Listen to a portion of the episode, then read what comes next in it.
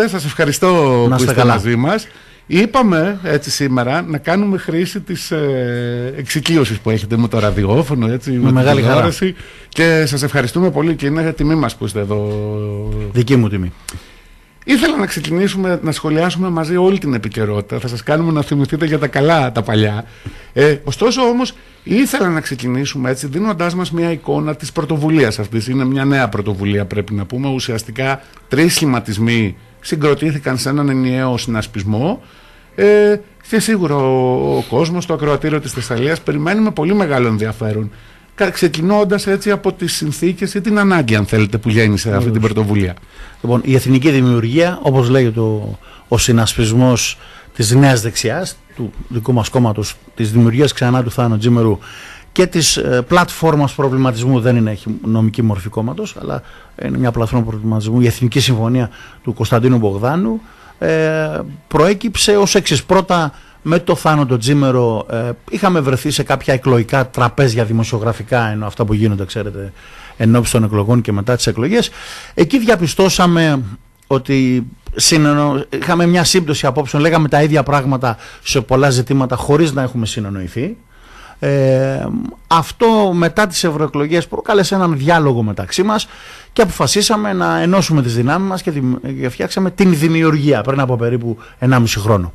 Και τώρα μετά την διαγραφή του Κώστα του Μπογδάνου και αφού είχαμε συζητήσει τον οποίο τον γνωρίζαμε χρόνια και οι δύο, μας είχε φιλοξενήσει σε εκπομπές, ο οποίος είναι και αυτός ένας δυναμικός θα έλεγα, εμείς πολυγραφότατοι εκείνος επαγγελματίας δημοσιογράφος στην πρώτη γραμμή, ενώσαμε τις δυνάμεις μας για να δημιουργήσουμε μια πραγματικά φιλελεύθερη και πατριωτική παράταξη. Ένα, αυτό που θα έπρεπε να είναι η Νέα Δημοκρατία, δηλαδή πατριώτες, φιλελεύθεροι μεταρρυθμιστές, χωρίς να προσκυνάμε ε, το δίθεν ανύπαρκτο, το ανύπαρκτο πλέον ηθικό πλεονέκτημα της αριστεράς, χωρίς να την σεβόμαστε και τιμούμε σε εισαγωγικά για τους αγώνες της, γιατί εμείς θεωρούμε ότι έχει ποινικό μητρό και όχι ε, αγώνες και ιστορία ε, και βεβαίως χωρίς να προσκυνάμε τον πνευματικό ολοκληρωτισμό και φασισμό της πολιτικής ορθότητας που διαστρέφει τις αλήθειες και τον δημόσιο λόγο ε, και στην ουσία λογοκρίνει τις σκέψεις μας και τις, πο- θέλει να λογοκρίνει τις, σκέ- όχι τις δικές μας σίγουρα, όχι δεν μπορεί, ε, τις σκέψεις μας και τις πολιτικές μας παρεμβάσεις. Θεωρείτε ότι η πολιτική ορθότητα αποτελεί πλέον μια έννοια, μια πρακτική η οποία έχει ελαστικοποιηθεί κατά κάποιο τρόπο, ας πούμε, γιατί ε, κυριολεκτικά μας προβληματίζει στο επίπεδο, ξέρετε, και της πολιτικής φιλοσοφίας. Σε μια κοινωνία όπως η ελληνική, με μια προϊστορία όπως η ελληνική, προβληματίζεσαι, για παράδειγμα, κύριε Κρανίδη, ότι σκόπευα να σας κάνω λίγο αργότερα την ερώτηση. Θα αλλά σας φέρω ένα, για προ- να μιλήσουμε συγκεκριμένα... Προβληματίζεσαι. Ναι. Όταν, ας πούμε, σκέφτεσαι διπλά, αν θα πρέπει να μιλήσεις για έννοιες όπως η αγάπη για την πατρίδα, γιατί ενδεχομένως ίσως κα- κινδυνεύεις να χαρακτηριστείς, ας πούμε, ως ακροδεξιός. Είναι ένα πρόβλημα, μας προβληματίζει όλους, ανεξαρτήτως πολιτικής, έτσι. Θα σας φέρω αν μερικά θέλετε, σκληρά ταυτότητας. παραδείγματα. Το Μάλιστα. πρώτο είναι αυτό που είπατε, όπου ζούμε την παράνοια ε, όπου να θεωρείται ο πατριωτισμός να ταυτίζεται, να χαρίζεται ε, στους ολοκληρωτικούς, στους νεοναζί, στους φασίστες και το- ξέρω εγώ σε ποιους άλλους, να θεωρείται προοδευτικό το να ε, αντιστρατεύεσαι τα συμφέροντα της πατρίδας και να ευθυγραμμίζεσαι με τα συμφέροντα των δουλεμπόρων και του Ερντογάν, διότι ε, να το πούμε το πράγματα με το όνομά τους. Αυτοί που βλέπετε να περνάνε, τα, προσπαθούν να περάσουν τα σύνορά μας και να δίνει μάχη στο λιμενικό ή ο στρατός και η αστυνομία στον Εύρο, έρχονται στην Τουρκία χωρίς βίζα, επίτηδες, με πάνθυνα εισιτήρια χωρίς επιστροφή. Τους παραλαμβάνει η αστυνομία και ο στρατός, τους πάει στους δουλεμπόρους στα σύνορα, στις ακτές και στον Εύρο και προσπαθούν να τους περάσουν. Και βγάζουν λεφτά από τον καθένα και ταυτόχρονα επικίζουν την Ευρώπη και την Ελλάδα με Σουνίδες μουσουλμάνους. Γι' αυτό εμείς λέμε ότι είναι εισβολή, δεν είναι ροές όπως το ακούς ροή και σκέφτεσαι νεράκι να τρέχει. Δεν είναι νεράκι να τρέχει, είναι τζιχαντιστές, είναι ε, μουσουλμάνοι οι οποίοι είναι αυτό που είναι οι άνθρωποι, ε, αυτό πιστεύουν, αλλά είναι συμβατοί οι συγκεκριμένοι με το δικό μας αξιακό πλαίσιο, με το πώς βλέπουν τις γυναίκες, με το πόσο σέβονται τα παιδιά, με το πόσο σέβονται τους ομοφυλόφιλου, τους οποίους πετάνε από τα ράτσες. Κάποιες από τις σκληρές ε, σέχτες αυτών. Λοιπόν, ε, και θεωρείται προοδευτικό. Θεωρείται, για παράδειγμα, προοδευτικό στην Ελλάδα να προσπαθείς να καταστρέψεις μια βιβλιοθήκη και ότι υπάρχει δικαίωμα στην κουκούλα και στο ρόπαλο και θεωρείται φασίστη και αντιδραστική η κυβέρνηση, η αστυνομία και τα κόμματα που υποστηρίζουν, όπως και εμείς. Εδώ είμαστε, στηρίζουμε αυτή τη στάση βεβαίω και της κυβέρνησης.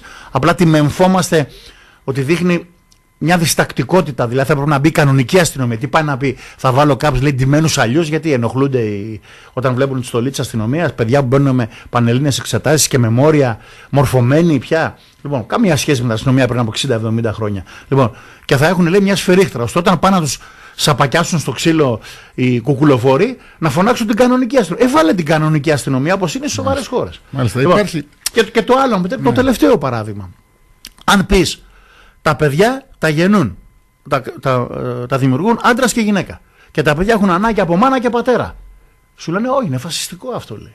Γιατί λέει, δεν τα... μου είχε πει αριστερός ψυχίατρος ο Θεός να τον κάνει, δεν ξέρω ποια βοήθεια σχολή είχε τελειώσει. Δεν υπάρχουν έρευνες που να το επιβεβαιώνουν αυτό. Τι να επιβεβαιώσουν, ρε φίλε, ότι το παιδί χρειάζεται μάνα και πατέρα, ότι μπορούν να αντικατασταθούν.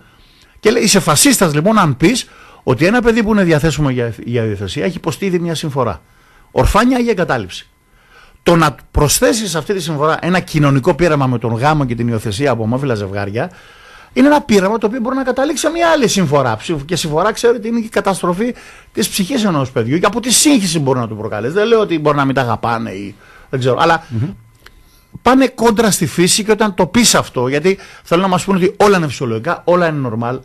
Δεν αναφέρει, μας ενδιαφέρουν τα γούστα, τα βίτσια, δεν ξέρω εγώ τι, τις επιθυμίες που έχει ο καθένας. Αλλά δεν θα στα κάνουμε νόμο. Mm-hmm. Κάνε ό,τι θέλεις, ζεις όπως θέλεις. Δεν θα σε κάνουμε μάνα με νόμο ενώ δεν είσαι ή πατέρα ενώ δεν είσαι. Όντως είναι. Ήθελα να σταθώ ειδικά. Ξέρετε... Κάποιος όπως ξεχνάει, επιτρέψτε μου και Μάλιστα. Α πάει, άμα δεν θυμάται ο ίδιος, να πάρει να ρωτήσει τη μάνα του, τη γιαγιά του τι χρειάζεται ένα παιδί για να του, για να του το εξηγήσει. Εμείς αντίθετα λοιπόν η εθνική δημιουργία λέμε ότι στη χώρα με, το μεγαλύ, με τη δεύτερη μεγαλύτερη υπογεννητικότητα της Ευρώπης, που αυτό είναι το μεγαλύτερο μα, ε, μακροπρόθεσμα έτσι, και βράχει πρόθεσμα εθνικό μας θέμα, που αν συνεχίσουμε έτσι σε 30-40 χρόνια 50 θα είμαστε χεταίοι, δεν θα υπάρχουμε όπως χεταίοι, θα λένε ήταν κάποτε οι Έλληνες. Και εδώ θα είμαστε μερικοί, κάποιοι γέροι και μερικά εκατομμύρια Σουνίδε που θα μας έχει στείλει ο Ερντογάν. Θα είμαστε τζαμαχηρία. Έτσι. λοιπόν, αυτό λοιπόν ε, έτσι ακριβώς είναι. είναι. Και ξέρετε, ήθελα να σταθώ έτσι σε, αυτό που αναφέρετε στον. Ε, Για, ξέρω, αυτό που θέλω να τελειώσω είναι αυτό. Ναι. Εμάς λοιπόν στην Ανθική Δημιουργία, επίκεντρο μας ακριβώς επειδή το μεγαλύτερο πρόβλημα είναι αυτό, είναι η στήριξη της Ελληνίδας μάνας. Γιατί ξέρετε τι να κάνουμε. Οι μανάδες γεννάνε παιδιά και εμείς εδώ χρειαζόμαστε Έλληνες. Δεν χρειαζόμαστε απλά πληθυσμό. Αυτό δηλαδή ακριβώς, να φέρουμε άλλους. Αυτό ακριβώς θέλω να ρωτήσω. Ένα αφενός, ξέρετε ότι ο αντίλογος για την αστυνομία λέει ότι θα τεθεί σε κίνδυνο η ελευθερία διακίνησης των ειδών, αλλά διερωτά σε κάποιες στιγμές. Υπάρχει αυτός ο κίνδυνος σήμερα στην Ελλάδα. Μα, και εγώ, ως ερωτηματικό. Ο καθένας σήμερα λέει ό,τι θέλει, από όπου θέλει. Πια, σήμερα δεν έχουμε έλλειμμα ελευθερίας, έχουμε περίσσευμα ασυδοσίας. Έτσι ακριβώς. Λοιπόν, και την αστυνομία τη φοβούνται μόνο οι κακοποιοί, οι τρομοκράτες. Ποιος εμπόδισε ποτέ, η αστυνομία πότε εμπόδισε κάποιον να πει, να γράψει, να κάνει κάτι; Σήμερα δικά με το διαδίκτυο, με web TV, με όλα αυτά. Λοιπόν, αυτές είναι αστείωτητες. Απλά αυτό το σύστημα του αριστερόστροφου φασισμού δεν είναι δικιά μου η έκφραση, είναι έκφραση του Μίκη Θοδωράκη, που δεν μπορεί να τον κατηγορήσει ε, κάποιος ότι δεν το ξέρει το θέμα.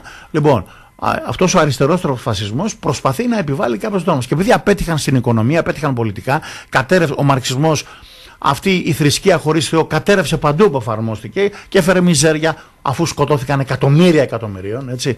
Είχε πει κάποιος πολύ ωραία ένας.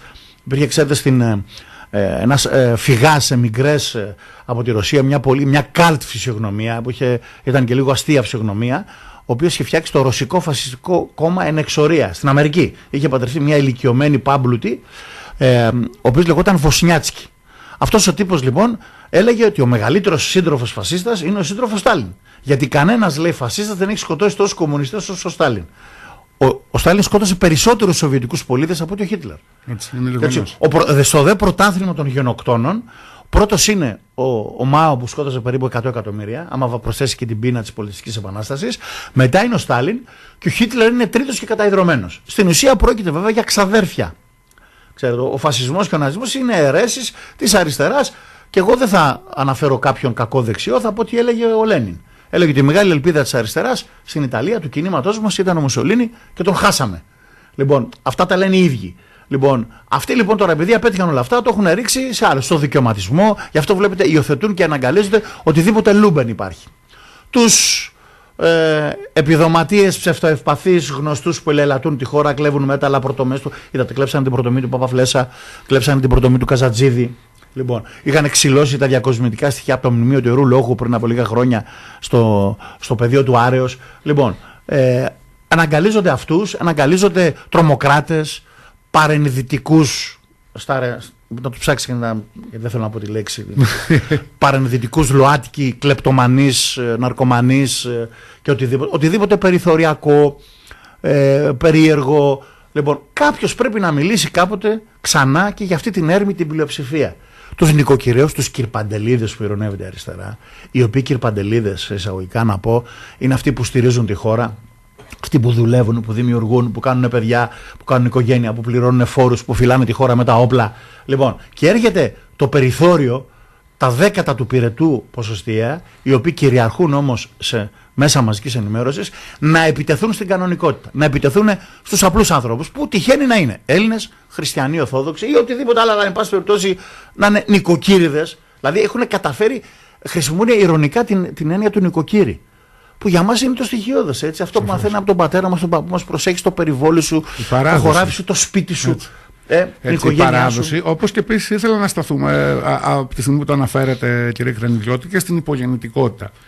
Τις προηγούμενες μέρες, τόσο η Νέα Δημοκρατία όσο και ο ΣΥΡΙΖΑ διότι ας πούμε πλέον η υπογεννητικότητα έχει πάρει πάρα πολύ μεγάλη έκταση και είναι ένα πρόβλημα με πολλές έτσι παραμέτρους. Είναι και πρόβλημα κουλτούρας, ξέρετε. δεν είναι μόνο συνθηκών. Καταθέσανε προτάσεις για τη στέγαση των νέων, το οποίο αποτελεί τεράστιο πρόβλημα με τις τιμές. Θα έρθουμε αργότερα και στην ακρίβεια. Ωστόσο όμως παρατηρούμε το τελευταίο διάστημα συγκριτικά και με την πολιτική που ακολουθείται στις υπόλοιπες χώρες της Ευρωπαϊκής Ένωσης, ότι στη χώρα μας δεδομένων των δυσχεριών, των οικονομικών, Ωστόσο όμως δεν στηρίζεται η οικογένεια. Δεν στηρίζονται τα νέα ειδικά παιδιά, τα νέα ζευγάρια στη διαδικασία ας πούμε, του να μπουν να κάνουν ένα γάμο, να αποκτήσουν δύο, τρία παιδάκια, ας πούμε, μια οικογένεια η οποία, όπως την περιγράφατε πριν, προφανώς έτσι είναι η συνέχειά μας, έτσι, η φυσιολογική συνέχειά μας. Ας το δούμε από τη βάση του προβλήματος, έτσι.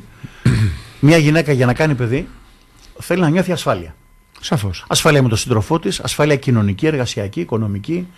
Αυτό λοιπόν είναι το πρώτο πράγμα που θα έπρεπε να προσέξουμε και να δημιουργήσουμε στις βάσεις. Τι σημαίνει αυτό; Ολοήμερα σχολεία. Εμείς χαιρετήσαμε το μέτρο, το συγκεκριμένο που εξήγηλε η κυβέρνηση, που ακούστηκαν διάφορες ανοησίες πάλι από την αριστερά. Έτσι. Ε, ολοήμερα σχολεία, φοραπαλλαγές και καλές συνθήκες εργασίας. ώστε η μάνα να ξέρει ότι θα μπορεί να ζει, το παιδάκι της να το φροντίζουν μέχρι εκεί να γυρίσει από τη δουλειά της. Λοιπόν, να έχει ένα καλό υγειονομικό σύστημα, ένα, ένα, σύστημα, ένα σύστημα υγείας. Λοιπόν, η βάση όλων αυτών τι είναι, είναι το χρήμα. Είναι η οικονομία, να έχεις μια υγιή ανταγωνιστική οικονομία.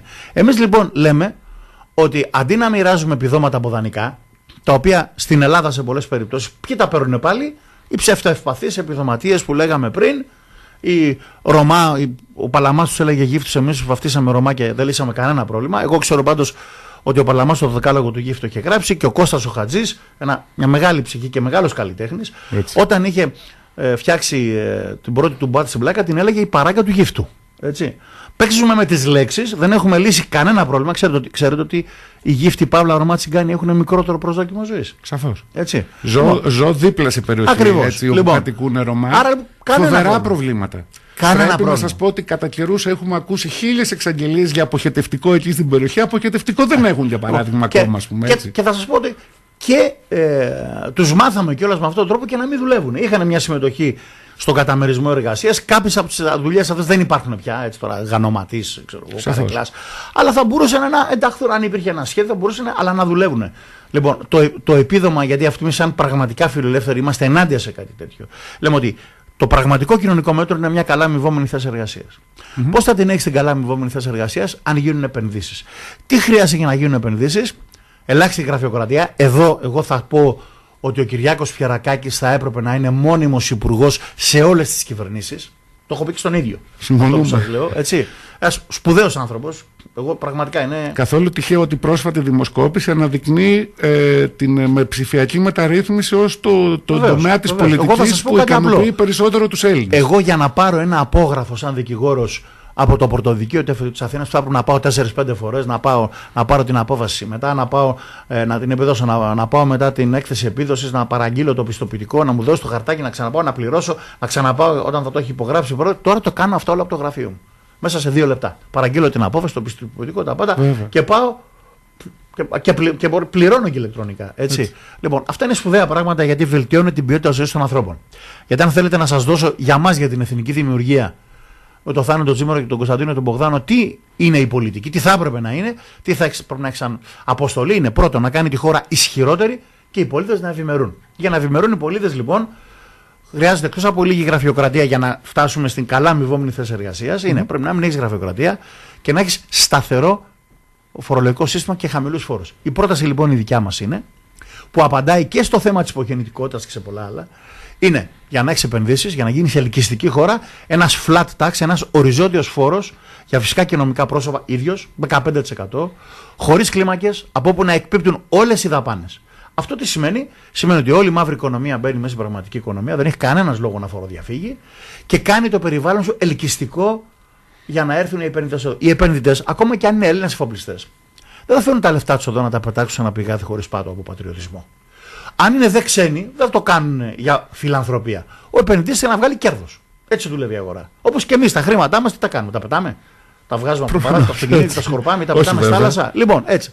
Λοιπόν, για να έρθει ο άλλος εδώ να το κάνει αυτό, πρέπει να έχει προοπτική κέρδος. Απαιτεί λοιπόν αυτό. Περιβάλλον ασφάλειας και σταθερότητας. Ασφάλειας μιλώ και αστυνομικής ασφάλειας ακόμα. Έτσι. Αν θες να εγκαταστήσεις επιχείρηση, δεν μπορεί να φοβάται άλλο τους ξυλώσουν τους σωλήνες στην περίφραξη να τα πουλήσουν στου ανακυκλωτές. Λοιπόν, εάν γίνει αυτό το πράγμα, αυτό θα δημιουργήσει το οποίο είναι ένας. Αυτό που λέγανε και τους κοροϊδεύαμε στους Ριζέους με ένα άρθρο με ένα νόμο, αυτό είναι με ένα άρθρο με ένα νόμο. Πραγματικά που μπορεί να γίνει, είναι απολύτως λογικό και θα φέρει πραγματική ανάπτυξη Οπότε έτσι λύνονται πολλά προβλήματα. Γιατί, για να είμαστε δίκαιοι, δεν αρκεί να, πεις, να επικαλεστείς τον πατριωτισμό κάποιου που πει κάνε παιδιά. Γιατί πρέπει να προσφέρει κάποια πράγματα. Κάποτε οι γονείς ήταν ευτυχείς αν μπορούσαν να έχουν στέγη, δουλειά, φαγητό και να μπορούν τα παιδιά να πάνε στο σχολείο. Έτσι. Τώρα απαιτούνται πολλά πράγματα. Να έχεις ίντερνετ, να έχεις κινητό, να έχεις αυτοκίνητο. Μια ποιότητα ζωής που ε, απαιτεί άλλες προποθέσει και άλλες άλλες οικονομικές δυνατότητες. Λοιπόν, εγώ πιστεύω πολύ λιγότερα χρειαζόμαστε, αλλά εν πάση περιπτώσει πάντως ο πολύς ο κόσμος τα χρειάζεται. Για, για να το κάνεις αυτό λοιπόν, πρέπει να δημιουργήσει αυτές τις συνθήκες μέσα από καλά αμοιβόμενες θέσεις εργασίας, για να μείνουν και τα παιδιά εδώ. Και εδώ θα σας πω για το ζήτημα αυτό, για τα παιδιά που φεύγουν και για αυτά που φύγαν ήδη. Για μένα δεν είναι ένα θεωρητικό ζήτημα. Εγώ έχω δύο κόρες, οι οποίες η μεγάλη πήρε τώρα το διδακτορικό της στην Αγγλία, η μικρή είχε ξεκινήσει το μεταπιακό της στη Γερμανία που σπούδασε. Λοιπόν, για μένα είναι ζήτημα. Σκέφτονται να επιστρέψουν. Πώς να επιστρέψουν, δεν το βλέπω. Ξέρετε, Εάν δεν αλλάξουν πράγματα. Δηλαδή, εμένα με και είμαι και ιδιωτελής, αν θέλετε να θέλω ναι. να αλλάξω. Για να γυρίσουν μαζί με τα άλλα παιδιά και τα δικά μου. Ξέρετε, με προβληματίζει γιατί έχοντας σπουδάσει στην Αγγλία, έχοντας πλέον 20 χρόνια και πλέον που έχω επιστρέψει, προβληματίζομαι γιατί βλέπεις ότι οι συμφοιτητές οι οποίοι παραμείνανε εκεί για δουλειά ζουν σε σαφώς καλύτερες συνθήκες και μεγαλώνουν και τα παιδιά τους λοιπόν, ναι. σε καλύτερες συνθήκες από ότι εμείς, ας πούμε. Και αυτό μου στέλνει φίλος εδώ και ευχαριστώ. Πλέον λέει ένα σύμφορο ακόμα και το κόστος λέει για τα βασικά για ένα μωρό, το μπιμπιλίνο και η κρέμα αυτή που χρησιμοποιούμε.